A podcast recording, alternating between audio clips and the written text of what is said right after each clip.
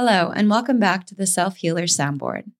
This week's episode, we are continuing the conversation on reparenting, particularly from our new workbook, How to Meet Yourself. If you are watching the video version of this on our Self Healer Soundboard YouTube channel, you can see me holding up the workbook. Now, if you have the workbook and you want to follow along with us, you of course are welcome to, though we're intentionally creating these workbook podcast episodes so that we can share the work and the practices and the conversations with you, even if you do not have the workbook or are unable to get it. So we're continuing the conversation from last week's episode on reparenting.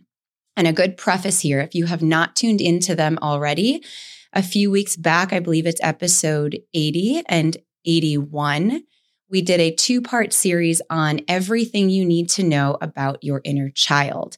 And when we are talking about reparenting, which we are here in this episode and in our previous episode, episode 88, we are reparenting the inner child within us all. So I do suggest visiting episodes 80 and 81 for those, that two part on inner child, and then joining us today as well for our own continued deep dive into what reparenting looked like within both of our lives. So, as often is the case with the work, we simplify things into two steps. And the first step of a reparenting journey is first to become present or aware of those habits that most of us are carrying from our childhood experiences, environments, and relationships into our adulthood. And to look in particular at areas like our relationship with habits or rituals. Do we have them? Can we make and keep daily consistent promises to ourself? An area that's absolutely important to look at when we're talking about reparenting is in our self care? How is it in terms of our habits? How are we showing up to care for our physical body in terms of what are we eating? How much are we moving? Are we resting? How are we breathing? Ultimately, those tools help us to navigate our emotions. So we really want to become present to what role our emotions play in our life? Do we feel like we can be calm and grounded when we're having an emotional experience? Can we remain connected to other people in our relationships when we're navigating upsetting emotional experiences?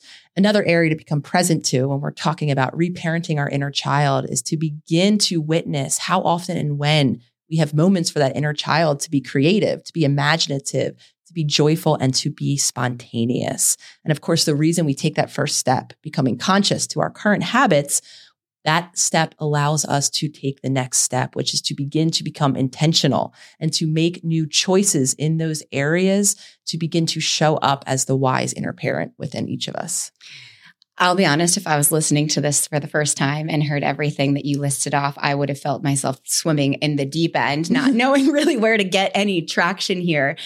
And at the end, when that all came full circle, and for those of you listening, if you are new to this, this will be very helpful for you. Everything that you just encapsulated, which are, we talked about in the last episode, the four pillars of reparenting loving discipline, self care, joy, and emotional regulation. Everything that you just shared all then goes into that first initial, we're just becoming aware of it. And everything that Nicole just spoke, while there's so many different bullets and different categories, all of that just falls into the first step, that sheer first awareness. When you choose to practice or when you're willing to even become aware of your current reality and habits, then you'll start to see and learn all of those things that Nicole just listed. And for some people, it does smack you in the face almost right away not because these things are suddenly new and there, but because you're actually perceiving them for the very first time to you with this new awareness. You are just noticing your maybe inability to regulate, or maybe your lack of self care habits, or the absence of joy in your life. That stark contrast may be and likely will be very apparent when you do begin a practice of awareness or becoming conscious.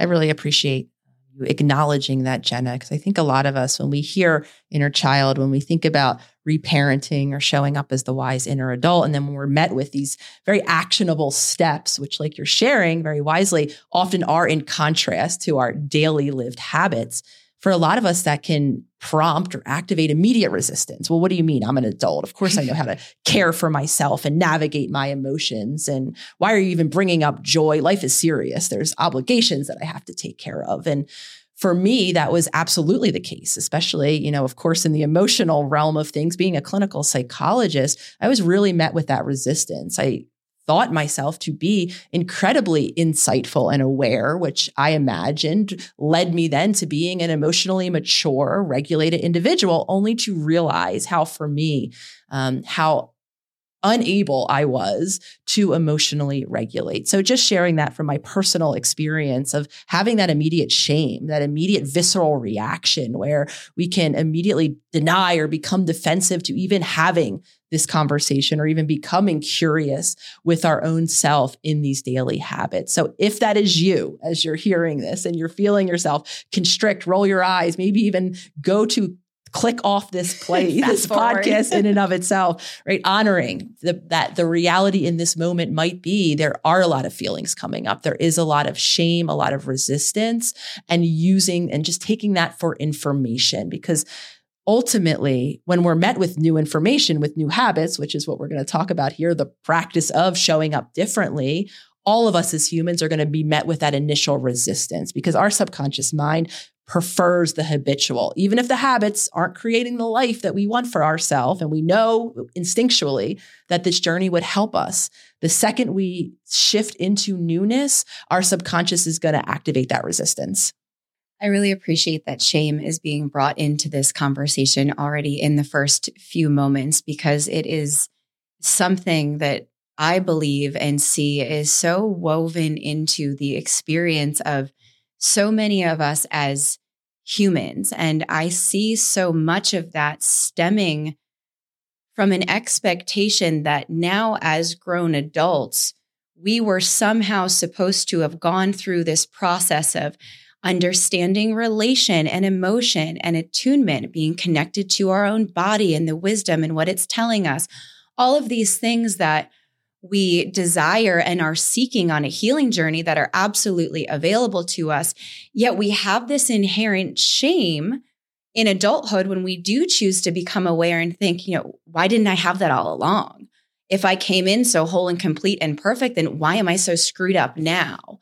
Why am I not at that originating place? And even if we can turn the volume down on that shame and that judgment, it's still there and it's so rampant. And it makes sense when, for me as an adult, particularly in the reparenting process, like having the language for reparenting and actually putting it sort of in that box or just in that language for myself and saying, okay, this is what I'm doing that felt really foreign. Like I was an adult learning how to tie my shoes for the first time, or maybe learning how to walk for the first time. Something that for most people is just innate and instinctual as we develop. But I'm over here wondering why it's taken me so long to figure out that I need to put myself to bed early, that I need to speak to myself kindly, that drinking enough water and stretching my body throughout the day is actually the largest return of investment I could ever have. And it's the first thing to get shaved away if I don't have time for it or whatever other excuse wants to come up. So it's a very humbling experience as well to be willing to reparent and to have space for any shame that comes and for the connected grief that comes with that shame. Because I know for me, connected to the shame that I might feel is a very real grief and feeling of a broken heart in my own soul, in my own little Jenna heart, the child within me that didn't get parented in the ways that I needed, that didn't have my main survival needs always met, let alone the joy or someone to play with or to talk to. There were sometimes at a level where food, water, shelter, safety those were things that were out the window. And if that is something that you relate to, or maybe that even wasn't your experience, but in another way, you had an environment where you also didn't feel safe. It's not like one trauma is larger than the other. They both reside in the body.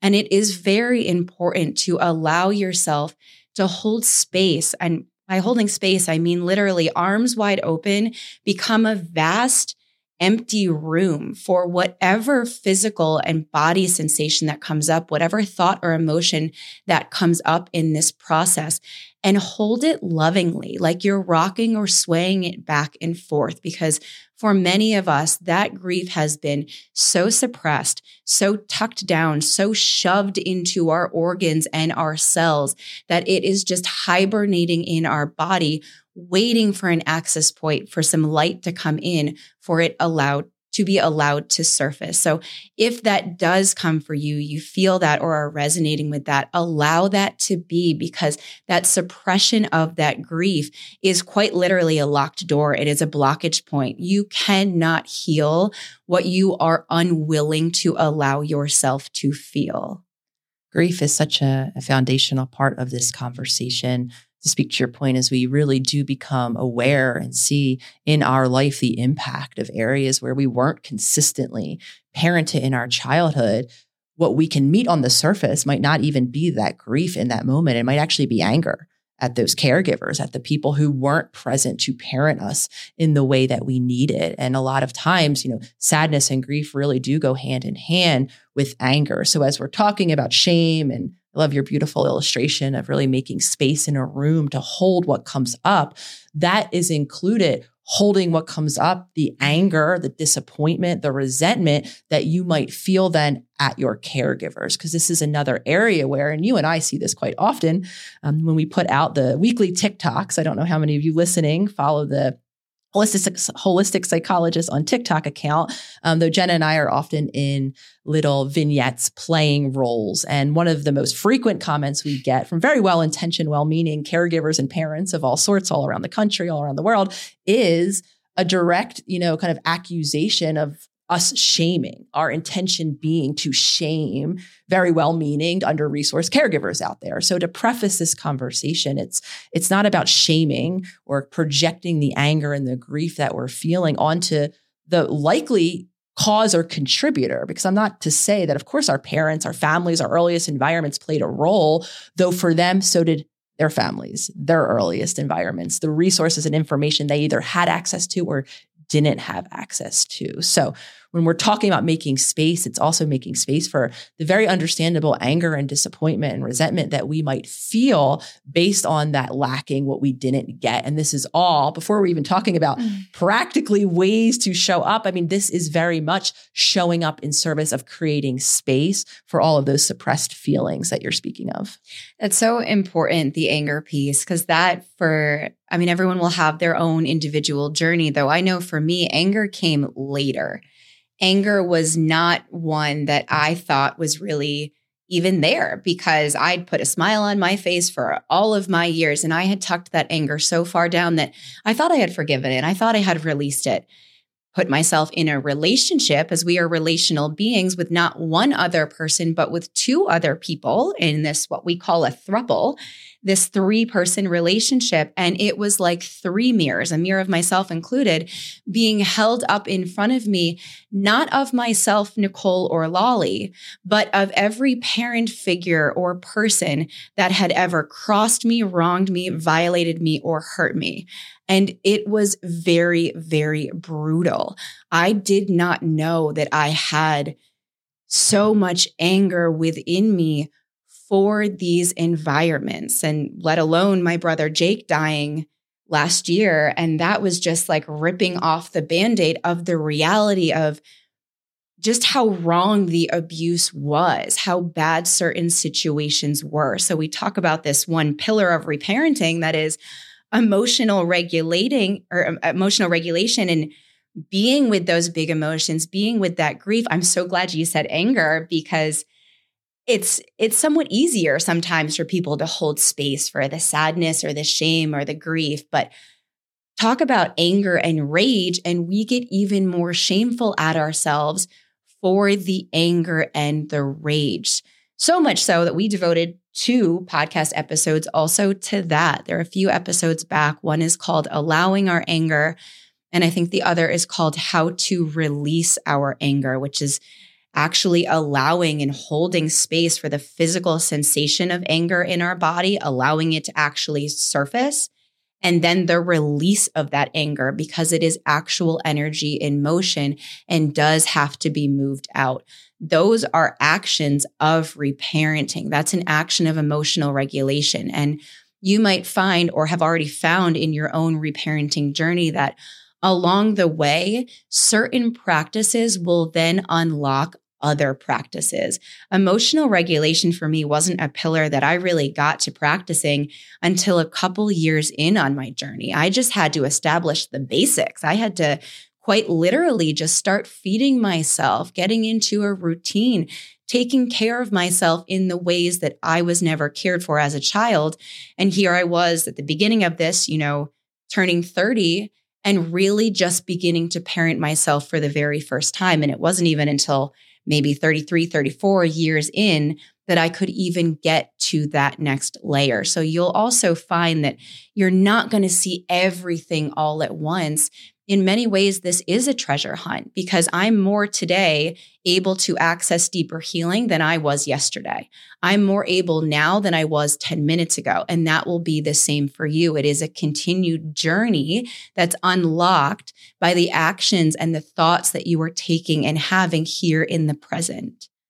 Hearing you talk about your relationship with anger and thinking about my own relationship really with all of my emotions. Similarly you know like i was sharing earlier here i am the clinical psychologist entering my 30s and in reality when i started to witness my own relationship with my emotions i saw much like you little space. Um, for me it was for all of my emotions. I didn't know how i didn't know when i was feeling necessarily emotion. I didn't know what to do with it how to regulate myself. And interestingly, all of this, all of the pillars really do tie together because in childhood, the habits that we learn, particularly around caring for our body, our nervous system, now that we understand that our nervous system plays a foundational role in our ability to tolerate stress and other emotions, really does then build the foundation for our ability to cope with our emotions or not to. And interestingly enough, even thinking about, you know, anger in general, um, all of our emotions have value. They're messengers and we've had a couple podcast episodes on, on that topic. And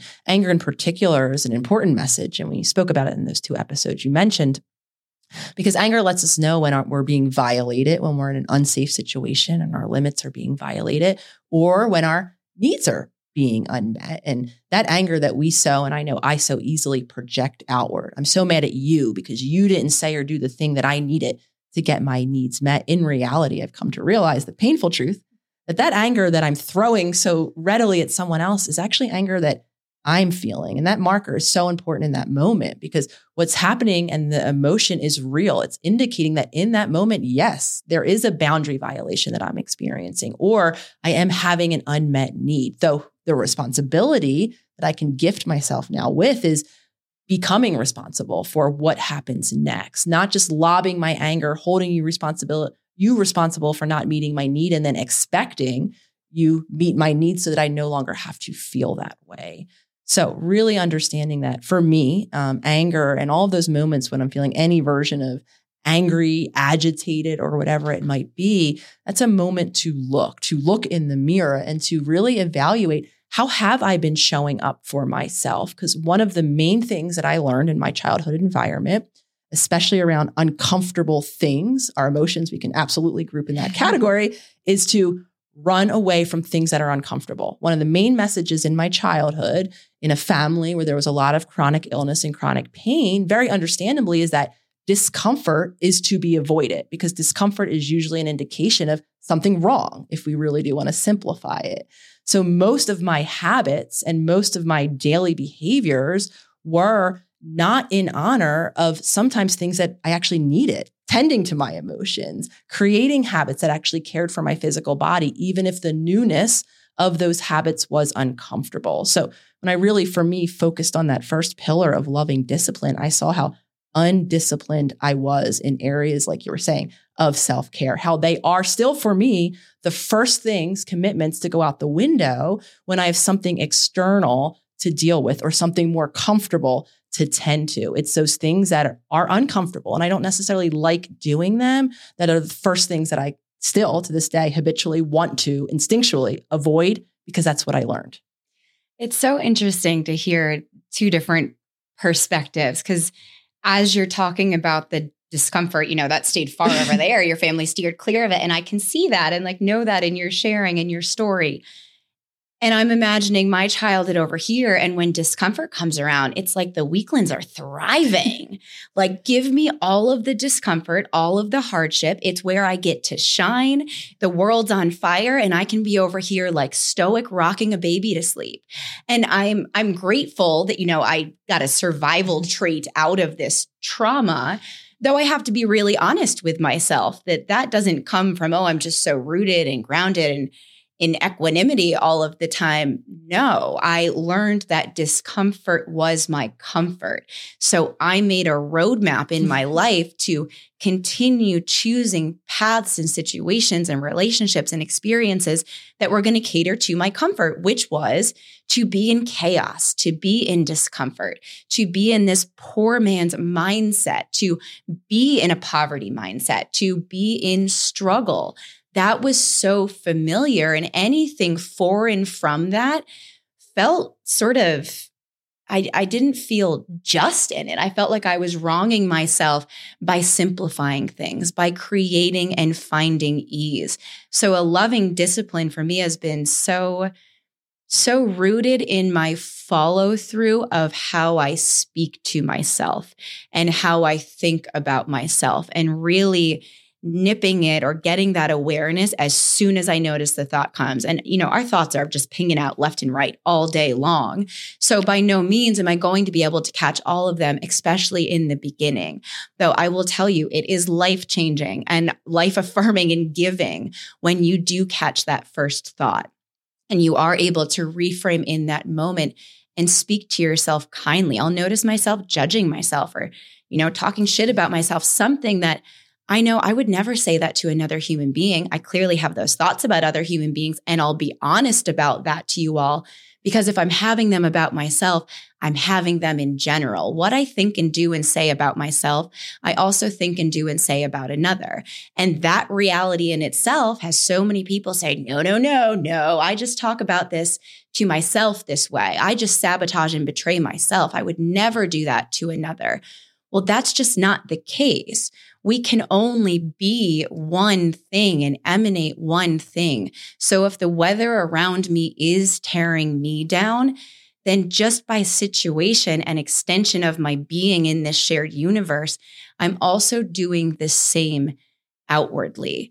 And I share this because we do have two opposite ends of I don't know, we'll call it a spectrum here that Nicole and I are sharing. And I think that that offers a lot to the listener to see where you somehow fall in there. That regardless of what your experience was, out of what Nicole and I both just shared, there's opportunity for some compassionately harsh truths about just accepting the reality of where you did come from and how that reality is still here right now. Instead of just trying to fix and change and run to the finish line that doesn't really exist, anyways, just actually being here and okay in the now and accepting the past that then has created and colored your now. I'm over here giggling as you're talking, Jenna, because you're describing so much of what became so glaringly present to me, um, which is ultimately as I began to pay attention in those moments where I was at a choice point to either lean into the discomfort, do the uncomfortable or thing, or, or run the other way. And mentally what, what I would see was not necessarily shameful thoughts, were thoughts about all of the reasons why I shouldn't have to do whatever it is that I was faced with having to do.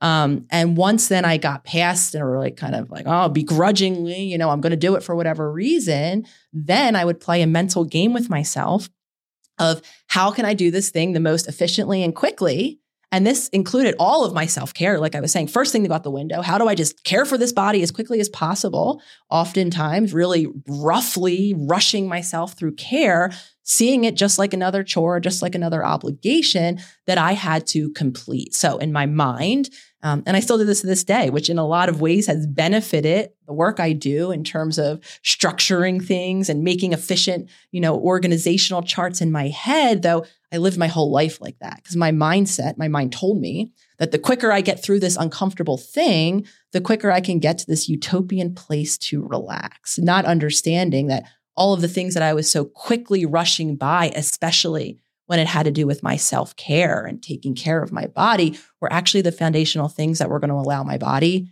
to rest and relax at that time. So avoiding those things, seeing them as just another obligation for me was again a remnant of how quickly can I get through that which is uncomfortable. And a mental trick that I've learned is to begin to pay attention to those moments where I'm reciting all of the reasons why I shouldn't have to do this, or even the fact that I have to watching for that language of should and have to in my mind and using that as an opportunity and the language that helps me is in those moments where I shouldn't have to, I change the language to I can choose to.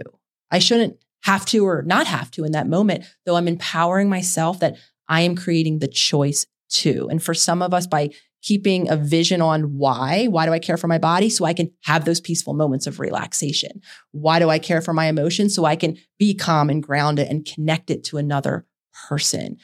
Staying connected to that long term intention or that goal might be the completion then of that sentence. Why do I care for my body? So that I can be calm and grounded and a partner who can be open to connection that becomes then an empowering shift in those moments where if I were to keep thinking all the reasons why I shouldn't have to, I might think my way right out of doing that uncomfortable thing that I know can benefit me.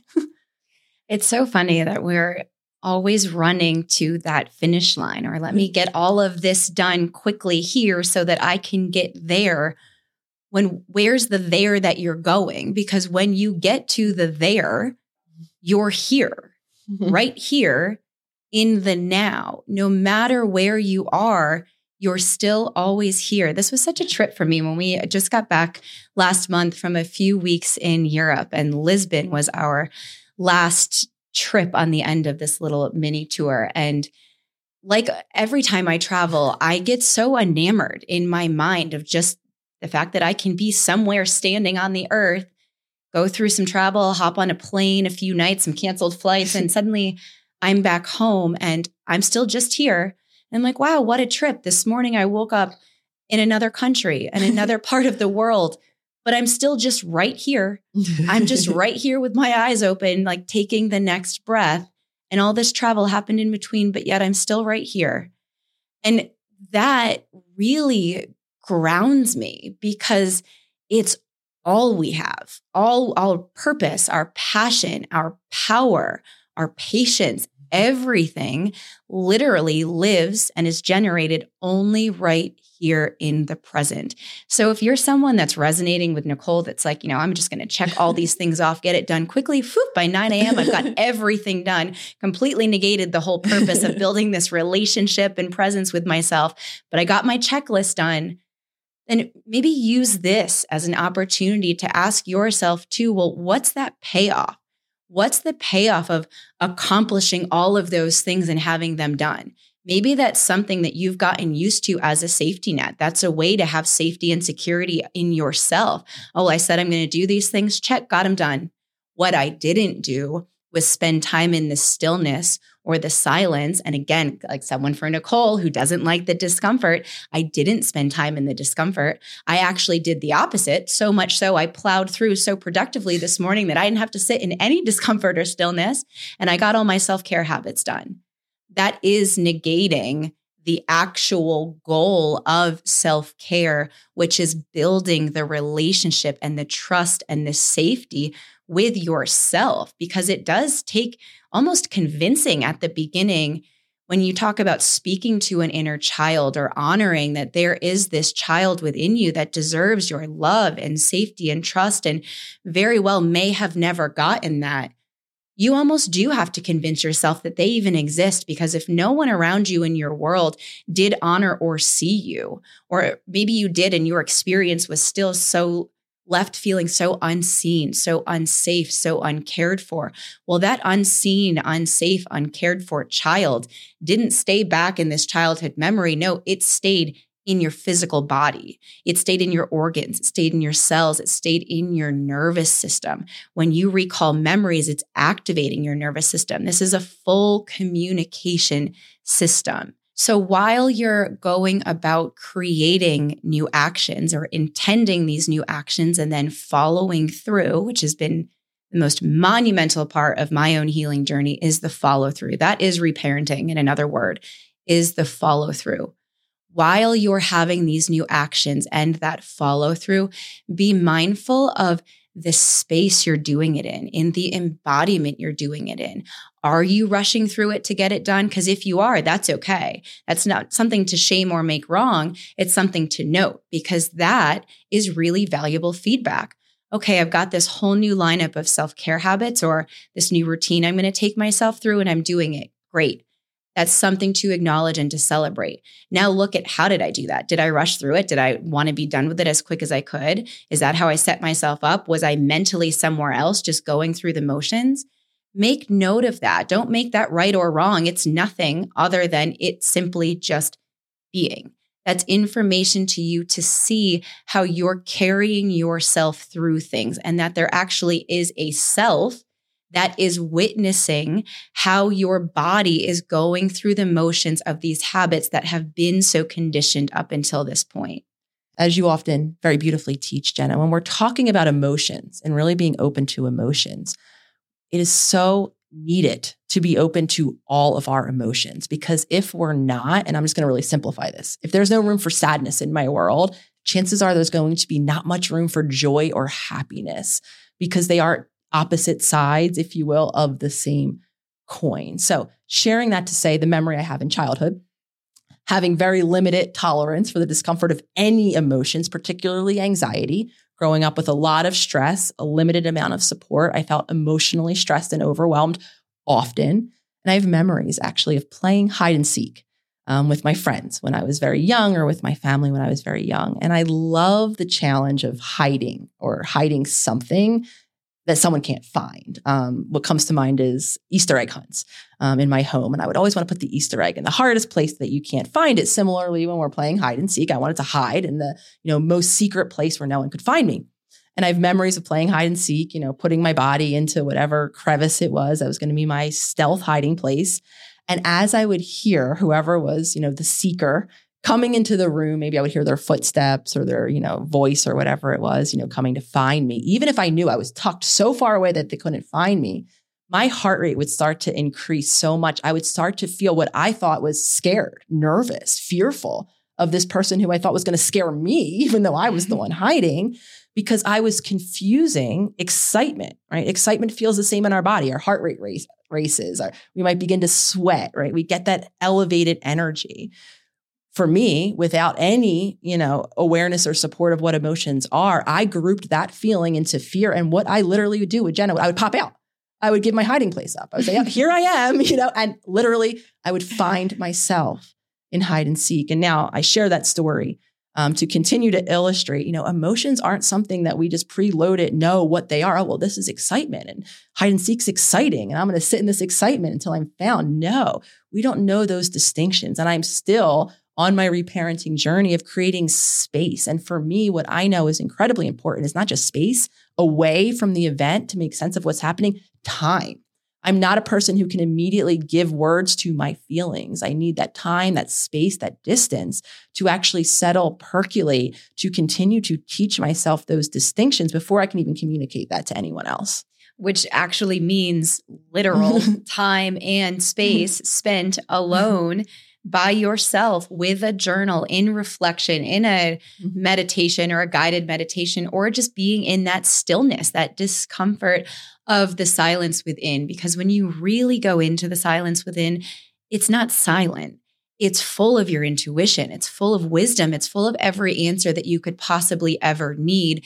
And it's been here all along, much like a A tiny little seed turns into this giant tree that bears fruit. Well, next time you see a giant tree outside just blowing in the wind, sturdy as can be, remember that that entire tree came from one tiny seed that was all already within, which is why it is so powerful to imagine being that tree and knowing it's all within. In fact, I think that tree does know. it just relies on the weather, the rain, the sun, the nourishment from around, and it does its thing. It doesn't have to falter or question or worry if it has everything that it needs. It already knows we have the same inherent knowing. I say this all the time, but we are no different than the tree. We just have this miraculous thing called ego that really gets us astray. If you actually look at nature and the animals of nature and the way it unfolds and grows and flourishes, it takes care of itself we falter. We get hung up in our thoughts. We go down rabbit holes. We get stuck in autopilot. We get stuck in these conditioned habits that are not actually us. And many of us, if we are fortunate enough to choose to wake up at some point in life, we're then able to create that separation and see, oh, I'm this person going through this human experience with all of these emotions and sensations that are happening, not actually being the emotions and sensations themselves, which is why it is so foundational to become that physical witness. I just heard Nicole say, five times maybe why she drops into her body. If that language is new to you, dropping into your body is quite literally right now I'm putting a hand on my heart one hand on my belly, I'm feeling my heart and my breath from within because that helps me personally just get connected to my physical self. Though, even without that, close your eyes for a moment if you're able. Scan from head to toe in your body just the physical sensations or the physical feeling of having a body. You can't look out for or care for something if you're not even acknowledging that it exists. And in your sharing of that feeling of excitement when you would pop out and then ruin, which I'm so curious how that would you get upset or angry afterwards? No, I'd be relieved that I didn't oh, have to feel like, scared done. anymore. Yeah. That's so and I was like secretively like, damn, that was a good spot. I kept thinking of this, which we've talked about in a lot of episodes before. And I know many of you listening resonate with that sort of red flag that goes up in your gut when you meet someone new. Or for me, coming from, you know, a lot of traumatic relationship and abusive relationship, I really sought people that were going to abandon me, people that were not available, people that outwardly were showing me that they were not interested, I would chase them like a little puppy because I would get this familiar feeling that felt like someone wringing my gut. It didn't feel good, but it felt good in the sense that it felt so familiar. So then when I meet people later in life, have gone through some healing and a relationship is actually more aligned, and I've now brought forward someone that's in alignment of where I am now. And I don't have that gut wrenching roller coaster, what I might have associated with butterflies. I don't have this spark anymore. It doesn't feel risky enough to me. In fact, it feels just flat and mundane. Those are all things that are so, those are all really powerful moments for me to learn my own body and its reaction that that firework, that uncomfortable feeling that I kept seeking actually came from a very wounded place. It was sensing danger. That danger just became so familiar to me. So I really appreciate that we're having so much conversation around the physical body because regardless of what pillar, loving discipline, self care, joy, emotional regulation, those are all experiences that happen within the body. I actually pulled up Instagram earlier before this podcast and saw a memory that I posted one year ago today that was a picture of myself and my twin brother and my older brother. And my older brother, Jake, for those of you who don't know, passed away last November um, after years of recovery and active recovery and went back into addiction, was overdosed in October, died in November. Felt very sudden after a lot of years on a different healing journey. And I share it here and I share it often because it is also such an example of reparenting. And in this post that I did a year ago today, I thanked Jake for who was already dead this time last year, thanked him for reminding me that we are renters in these bodies that we dwell in and for reminding me of the richness of the wisdom that is stitched in all of the sensations that we are speaking of here now. Every emotion, every feeling, this little hide and seek story Nicole's sharing all of those are stitched and embodied with so much wisdom that holds all you need to know about yourself and the journey that you're going on. Sure, we can provide you tools and suggestions, but it's you actually spending that time in stillness and discomfort listening to conversations like this, having real honest conversations with yourself, actually dropping into your body, if that's even the very least that you do. You're just starting to witness that you have a body, maybe beginning to pepper in, even if you don't believe it, some thank you for this body.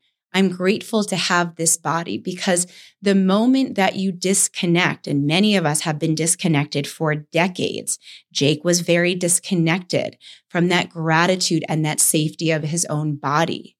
That resulted in choices that now have Jake not here because he was physically and emotionally so disconnected and so shameful and suffering so much which is why it is so crucial to have these honest conversations with one another, but first with ourselves, because we do think that we can just continue on the way we've been going. Things will just end up fine, or they'll just end up. And then something tragic happens, like a life lost or a life completely derailed and a lot of grieving people left behind. And you are met with a very stark lesson that this isn't a joke. If you continue that disconnection, you will disconnect enough where your spirit, your essence will be out there with us all. Jake is infinitely with us all. His physical body, that vessel, is no longer here. I don't have a way to interact with that anymore or hear from him in those ways, and neither does the world. So if you lose that connection with your body, you do sort of exist as this floating head of cyclical thoughts up here with this physical body just sort of robotically walking the earth with no one to walk it or with no one to direct it. When we don't feel safe, I just really want to emphasize this here again. When we don't feel safe and we're not connected to our body, to the emotions that are going through it, then we're not going to be able to make space for happiness, for joy, for connection, for all of the things that come along with, like you were saying, being connected to the human, the humanity inside each of us, to the emotions that aren't us, but that very much are coloring our experience. When we're not in touch with that ourselves, when we don't feel safe to be vulnerable and share actual aspects of what we think, our perspectives, how we're feeling, when we don't feel safe just to be who we are, when we're in that state of disconnection, then when we lack presence in that way, we close ourselves off from any opportunity. And the first thing that I'll hear from most people, again, seeking from outside of ourselves is where can we find happiness? Much like me, when I get to the end of that to do list, right? Hypothetically, I thought what I was going to be met with was joy, ease, peace, happiness, only to realize that my habitual pattern of disconnecting was keeping me disconnected, quite literally, from any opportunity to feel any of that ever. So, as we're getting ready to end this conversation, I really do want to again emphasize the importance of presence. If your takeaway from this episode here, um, with Jen and I sharing our own reparenting journey, the commitment you maybe make to yourself leaving this episode is just a moment of presence. Just begin to tune into the habits that are coloring your day for many of you outside of your awareness, resisting the urge in that moment, right? To shame or to criticize or to project blame or anger, and maybe making that the moment to, like you shared earlier, expand our hands and make a little bit of space, anticipating that probably it will be uncomfortable and just teaching our mind and our body how to be truly present to what is here before you make any other commitment about what you're going to do differently. Make that your commitment for today. And as always, thanking all of you for your continued commitment to tuning into these episodes, to continuing this conversation. As always, looking forward to doing so with you all during next episode.